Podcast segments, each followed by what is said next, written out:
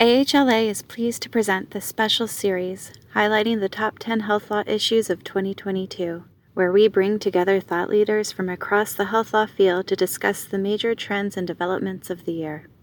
Support for AHLA and this series is provided by PYA, which helps clients find value in the complex challenges related to mergers and acquisitions, clinical integrations, regulatory compliance, business valuations and fair market value assessments, and tax and assurance. For more information, visit pyapc.com. Well, hello, everybody, and welcome to the 2022 AHLA Top 10 Issues in Health Law podcast series. This is Bob Paskowski, and I'm a, a consulting principal with PYA. And today we're going to be discussing one of those topics, frankly, one of my favorites around surprise billing and hospital price transparency. I would like to introduce Ben Fee from Hall Render, who co-authored the article back in December. And we're here to talk about these topics specifically through the lens of both patients and providers. Good morning, Ben. Uh, good morning. Hi, Bob. Thanks. Uh, thanks for for being part of this conversation. Looking forward to our our discussion today. Great. Well, let's break these two topics down and let's perhaps start with the, the more simpler one, which is the hospital price transparency topic first, which did take effect. That requirement took effect last January of 2021. So we've got a year runway on this this particular uh, this particular topic. So Ben, how would you characterize year one as we look back at how did it come out from an enforcement perspective? How did the implementation come out? Yeah, it's a, it's a good place to start, and, and certainly it's probably the simpler one, uh, only because we we have had it in place for over a year now. Uh, if, if we were recording this, uh, you know, 18 months ago, I don't think anybody would would describe the, the hospital price transparency as a, a simple uh, requirement, certainly to to try to comply with.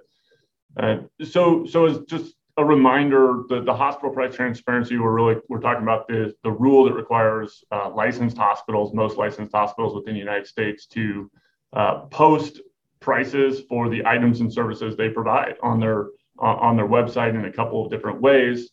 And you know most importantly uh, or most notably that includes payer specific negotiated rates uh, which certainly was the most controversial probably aspect of that rule as you mentioned, it's been in place since January 1st, uh, 2021. Uh, so over a year now. And, so now we're really looking at uh, what is the current implementation uh, status and, what is the enforcement environment like. On, on implementation, it kind of depends on what resource certainly you're looking at. There have been some pretty high profile publications, Bob, as, you know, and, you've certainly seen uh, that have come out that, that show industry wide compliance at maybe somewhere around uh, 70 to 90 percent uh, compliance, meaning that there are uh, 10 to, to 30 percent of hospitals that have made no effort to comply, at least according to the to some of those uh, publications.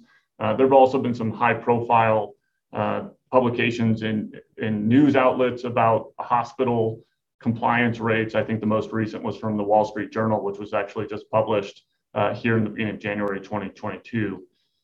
So you can, again, uh, maybe take issue with some of the findings in those reports in terms of whether a hospital is actually compliant or not. But, but it's undeniable that there are, there are some hospitals within the United States that um, have not made uh, any attempt to post this information, uh, certainly. Uh, and then even when you look at the hospitals that have, you're going to see a wide variety or variation in terms of where compliance is at in terms of uh, maybe you know the, the gold standard best practices uh, versus hospitals that have just at least made some effort but maybe it's still difficult to navigate their uh, publicly available information.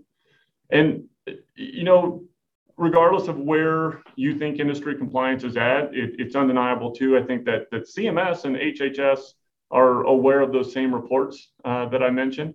And, and we see that reflected in the fact that the penalty for noncompliance has increased.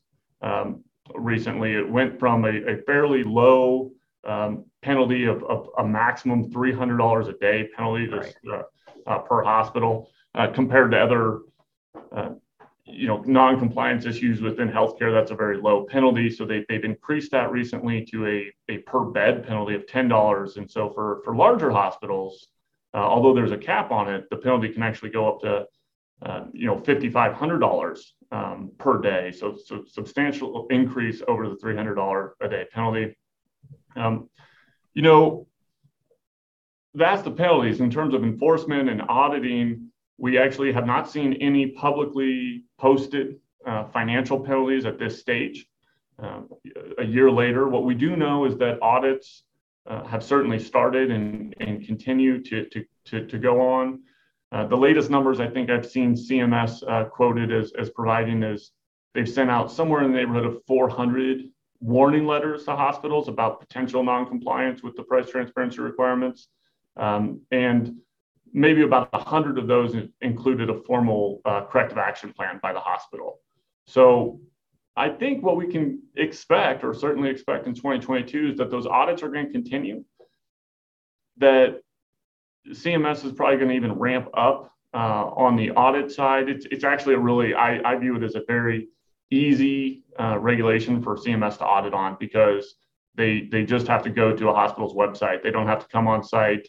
Uh, they don't have to request medical records. It's a fairly uh, simple audit process for CMS. So I think we're going to see the audits continue, uh, even increase. And I think some sometime here in 2022, we're going to start seeing uh, CMS actually financially penalizing hospitals for noncompliance. Great. Thanks, Ben, for that, that summary of, of hospital price transparency. So now let's shift gears and talk a little about surprise billing. Um, lot to unpack here, lots, lots of pieces to this. So I wanted to start really with the No Surprises Act. Um, if I use NSA, that, that, that's the acronym for that. And some of those provisions did take effect actually just a few days ago, uh, January 1st of 2022.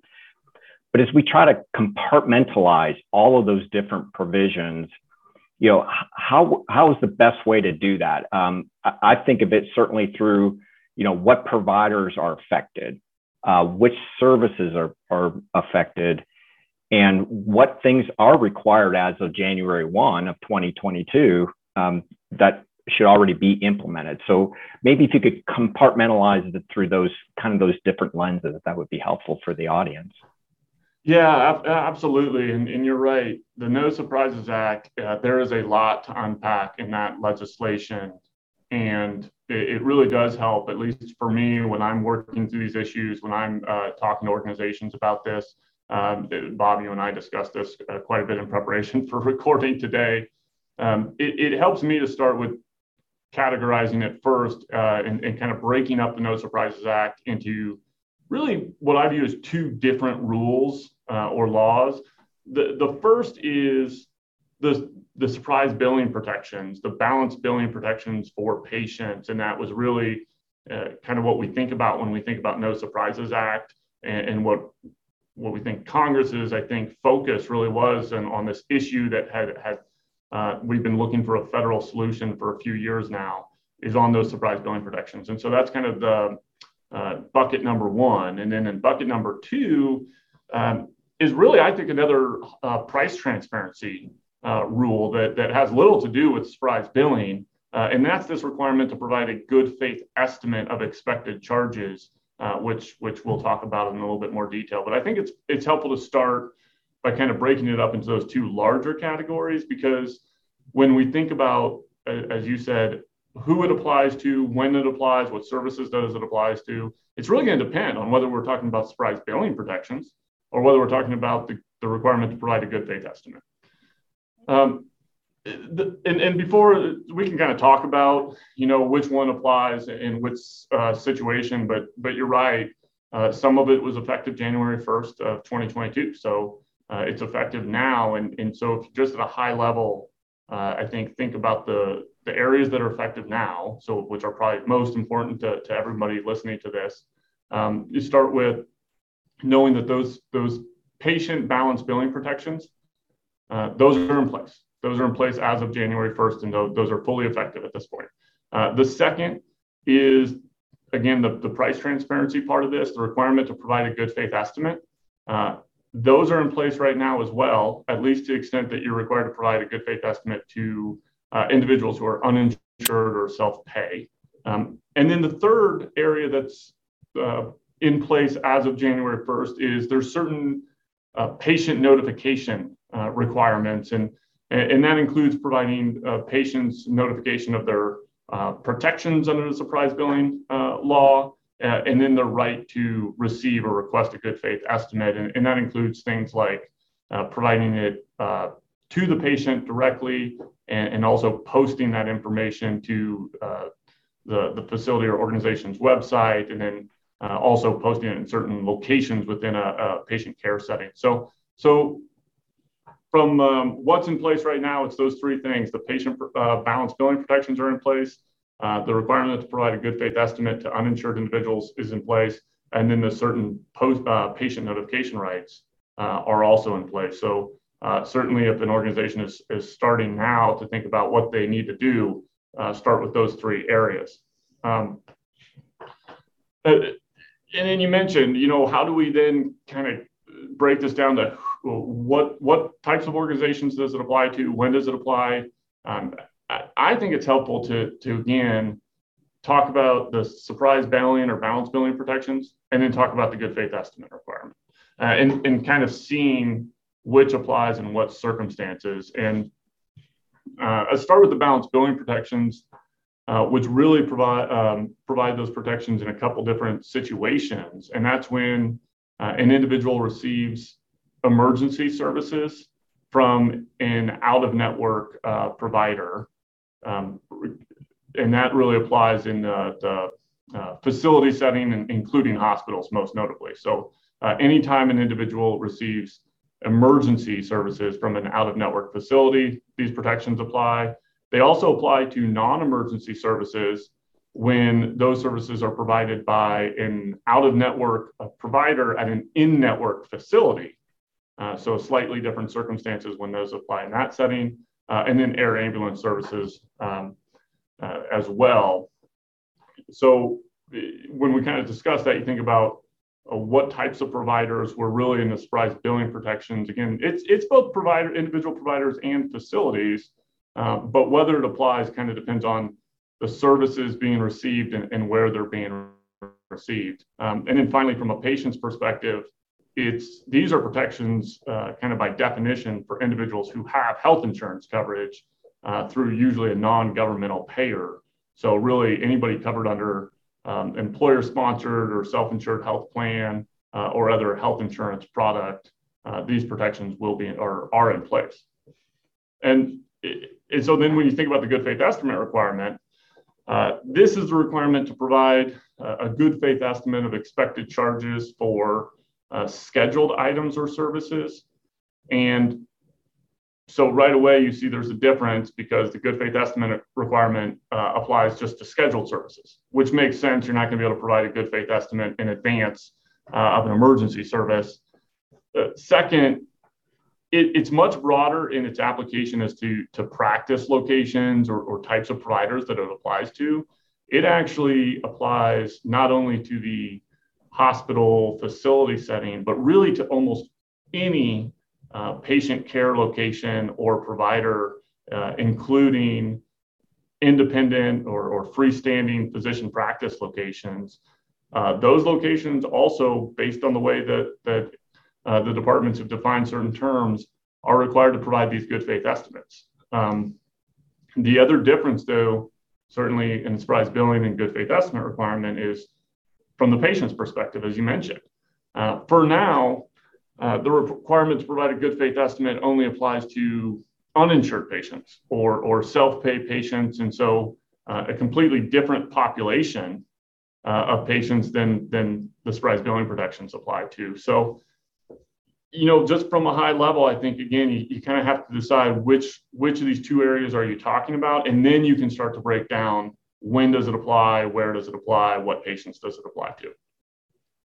Right, and for the the people listening to this um, this podcast, as well as you know, as we consult with our clients, it's just good to kind of sketch that out, right? I mean, all those different pieces, uh, and depends on where you're at, um, what kind of facility you are, um, if you're in or out of network, what kind of patient is, really to kind of have a good visual of okay, these are the pieces I need to really start to put into place here, you know, immediately. Yeah, absolutely. I don't, um, I, I always have those types of resources uh, in front of me when I talk about these. I've got I've got a lot of those resources in front of me right now uh, as we're talking. Uh, and anytime I work through one of these issues, um, I'm going to start by just sketching it out and, and kind of breaking it down and thinking, okay, what specifically are we talking about? Which area are we even in? Uh, to just again, the No Surprises Act is such a broad piece of legislation and, and it's going through the rulemaking process. And, and, so it can be kind of overwhelming if you just start with the question of, uh, tell me what do we need to do to comply with the No Surprises Act? That, that's a difficult one to answer uh, succinctly, certainly. Right. And, and we talked a little bit too about where we've got these clients, uh, prospects that are all over the, the, the space right now as far as where do I stand with this? Some, you know, as late as last year that started having questions about this, as well as more advanced uh, notice. So I guess also just want to maybe get a feel from you on where do we think the providers specifically are on this topic uh, from a readiness perspective. Um, certainly, I would think the government sort of like price transparency will kind of catch up to the enforcement piece of this. But again, I think everybody's still kind of you know maneuvering these new waters, so to speak. Um, so just curious where you think a lot of um, you know your clients or other providers are in, in, as far as the readiness piece. Yeah, just just like um, you've experienced, uh, I, I, think we we see different different levels of readiness, if you will, kind of uh, across the spectrum. Uh, certainly from organizations that, uh, upon the passage of the No Surprises Act back in the, at the end of 2020, uh, already started to think about uh, what would be required in terms of compliance. Certainly at that point, it was it was hard to, I think, um, imagine. Certainly, I didn't expect at least uh, the level of of uh, time and effort it was going to take based on how the rulemaking has, has played out. But we had clients that were thinking about it very early in 2021 and start, starting to get ready. And and certainly, I, I know that there are organizations out there that are um, probably now just starting to think about what they need to do. And it, it's very understandable. It's been a very compressed timeline uh, for rulemaking, especially given uh, just how substantial of an impact this has on uh, provider operations in, in, some ways.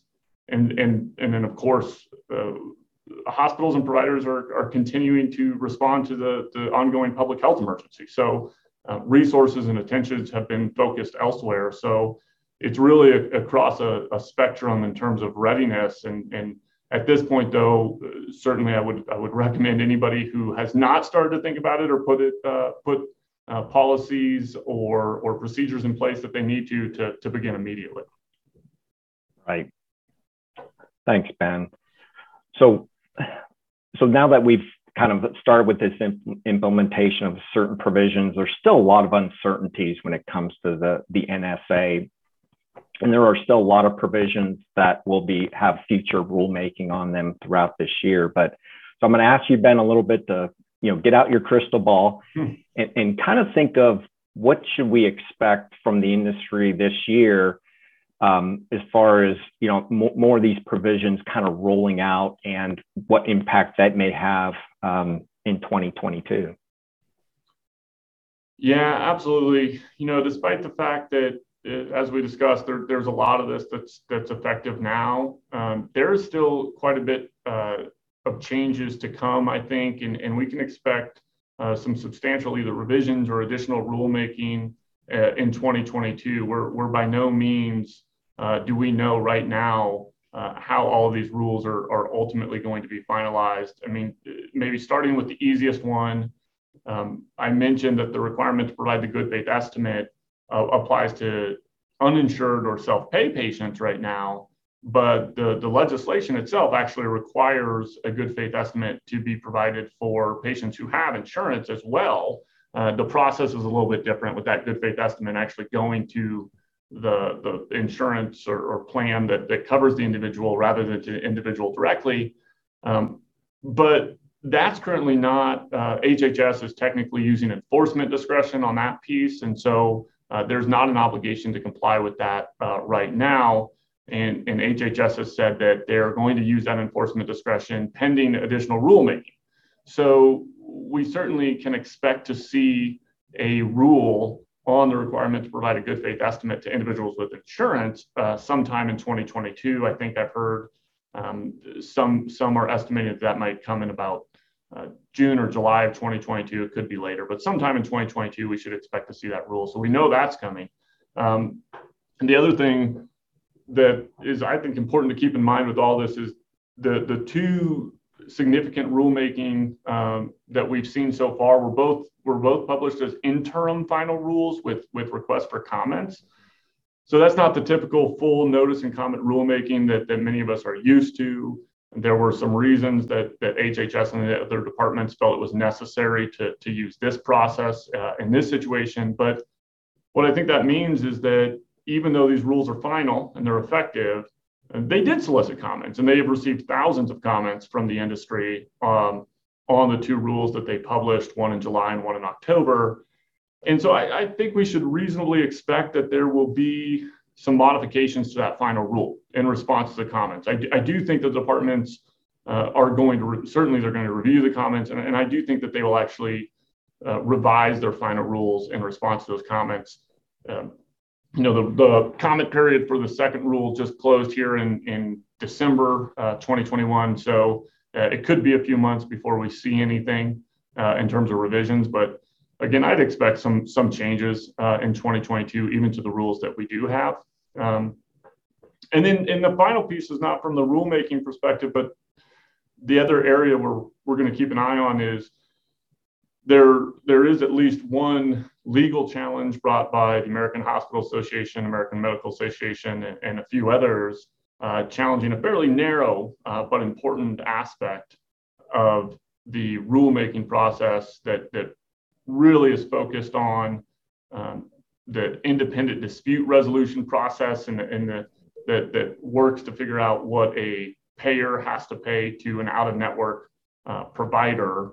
And the, the rules, without getting into all the details, created a presumption in, in favor of what we call the qualifying payment amount. And I think there has been uh, substantial, almost universal uh, response from the industry objecting to that approach. And, and we've seen that now in, in, a legal challenge. And so we will see uh, over the next few months again uh, how that legal challenge progresses and, and whether that um, causes the agent or the departments to have to modify the rules. Uh, so that's certainly another uh, thing that we're going to keep our eyes on over the next uh, few months and, and, could have a fairly substantial impact uh, on some of this. Yeah, I, I found it interesting too that how the industry is starting to react already to some of this that that is just literally taking effect now. And as these these kind of um, topics roll out, um, businesses are are reacting to it um, so it, it'd just be interesting to kind of watch how, you know, the reaction as, as these future rules come out, um, how much resistance we'll get from some of the associations you've mentioned. Um, as this all kind of settles down when the final act is all, you know, fully implemented.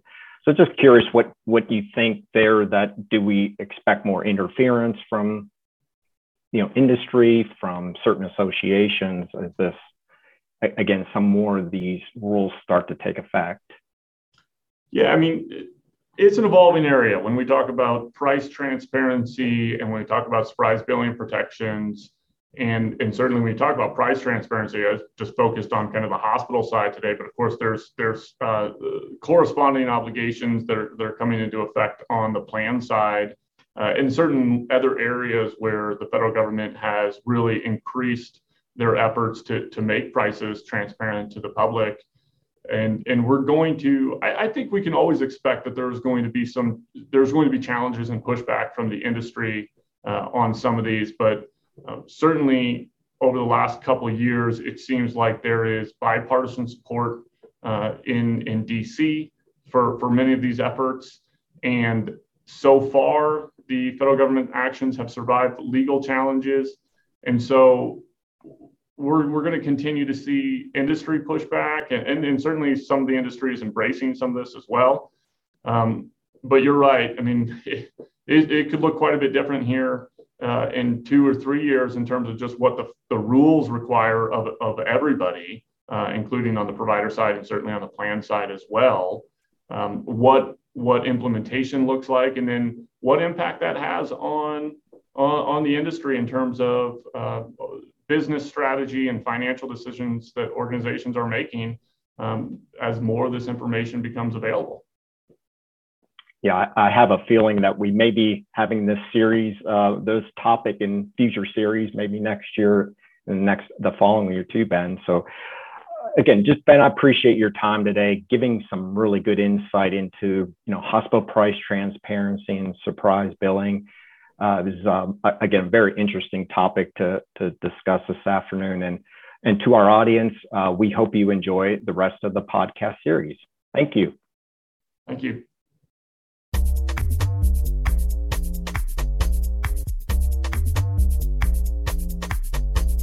Thank you for listening. If you enjoyed this episode, be sure to subscribe to AHLA Speaking of Health Law wherever you get your podcasts. To learn more about AHLA and the educational resources available to the health law community, visit AmericanHealthLaw.org.